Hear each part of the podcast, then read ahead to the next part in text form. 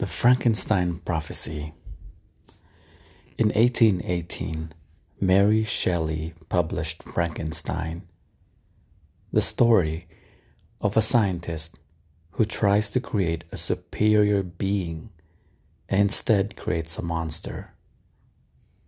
In the last two centuries, this story has been told over and over again in countless variations it has become a central pillar of our new scientific mythology. At first sight, the Frankenstein story appears to warn us that if we try to play God and engineer life, we will be punished severely. Yet the story has a deeper meaning. The Frankenstein myth confronts Homo sapiens with the fact that the last days are fast approaching. Unless some nuclear or ecological catastrophe intervenes, so goes the story.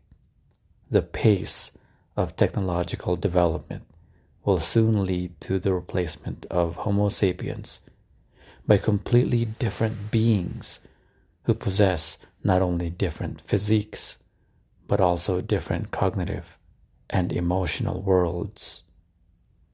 This is something most sapiens find extremely disconcerting. We like to be believe that in the future people will just like us will travel from planet to planet in fast spaceships. We don't like to contemplate the possibility that in the future beings with emotions and identities like ours will no longer exist. And our place will be taken by alien life forms whose abilities dwarf our own. We seek comfort in the fantasy that Dr. Frankenstein can create only terrible monsters whom we would have to destroy in order to save the world. We like to tell the story that way because it implies that we are the best of all beings that there never was and never will be something better than us. Any attempt to improve us will inevitably fail because even if our bodies might be improved, you cannot touch the human spirit. We would have a hard time swallowing the fact that scientists could engineer spirits as well as bodies and that future Dr. Frankensteins could therefore create something truly superior to us, something that will look at us as condescendingly as we look at the Neanderthals. We cannot be certain whether today's Frankensteins will indeed fulfill his pro- this prophecy. The future is unknown, and it would be surprising if the forecasts of the last few pages were realized in full. History teaches us that what seems to be just around the corner may never materialize due to unforeseen barriers, and that other unimagined scenarios will in fact come to pass. When the nuclear age erupted in the 1940s, Many forecasts were made about the future nuclear world of the year 2000. When Sputnik and Apollo 11 fired the imagination of the world, everyone began predicting that by the end of the century, people would be living in space colonies on Mars and Pluto. Few of these forecasts came true. On the other hand, Nobody foresaw the internet. So don't go out just yet to buy liability insurance to indemnify you against lawsuits filed by digital beings. The above fantasies or nightmares are just stimulants for your imagination. What we should take seriously is the idea that the next stage of history will include not only technological, and organizational transformations, but also fundamental transformations in human consciousness and identity. And these could be transformations so fundamental that they will call the very term human into question. How long do we have? No one really knows. As already mentioned, some say that by 2050, a few humans will already be immortal. Less radical forecasts speak of the next century or the next millennium. Yet, from the perspective of 70,000 years of sapiens history, what are a few millennia?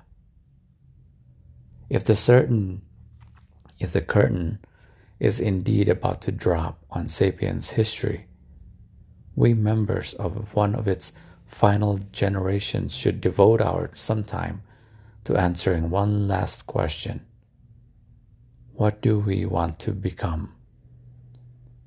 This question, sometimes known as the human enhancement question, dwarfs the debates and currently preoccupy politicians, philosophers, scholars, and ordinary people. After all, today's debate between today's religions, ideologies, nations, and classes will all will all in all likelihood disappear along with Homo sapiens. If our successors indeed function on a different level of consciousness, or perhaps possess something beyond consciousness that we cannot even conceive, it seems doubtful that Christianity or Islam will be of interest to them, that their social organization could be communist or capitalist, or that their genders could be male or female. And yet, the great debates of history are important because at least the first generation of these gods would be shaped by the cultural ideas of their human designers of Islam or of feminism? The answer to this question might send them careening in entirely different directions. Most people rather not think about it. Okay. Most people prefer not to think about it. Even the field of bioethics prefers to address another question What is it forbidden to do? Is it acceptable to carry out genetic experiments on living human beings, on aborted fetuses, on stem cells? Is it ethical to clone sheep and chimpanzees? And what about humans? All of these are important questions, but it is naive to imagine that we might simply hit the brakes and stop the scientific projects that are upgrading Homo sapiens into a different kind of being. For these projects are inextricably meshed together with the Gilgamesh project. Ask scientists why they study the genome, or try to connect a brain to a computer, or try to create a mind inside a computer. Nine out of ten times you'll get the same standard answer. We are doing it to cure diseases and save human lives, even though the implications of direct are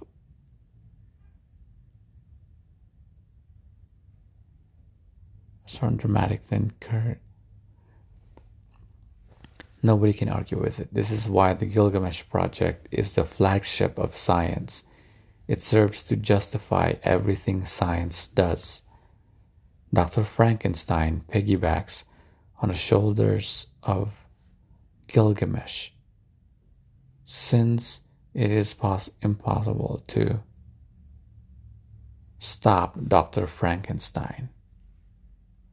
The only thing we can try to do is to influence the direction scientists are taking. But since we might soon be able to engineer our desires too, the real question facing not us, rather facing us, is not what do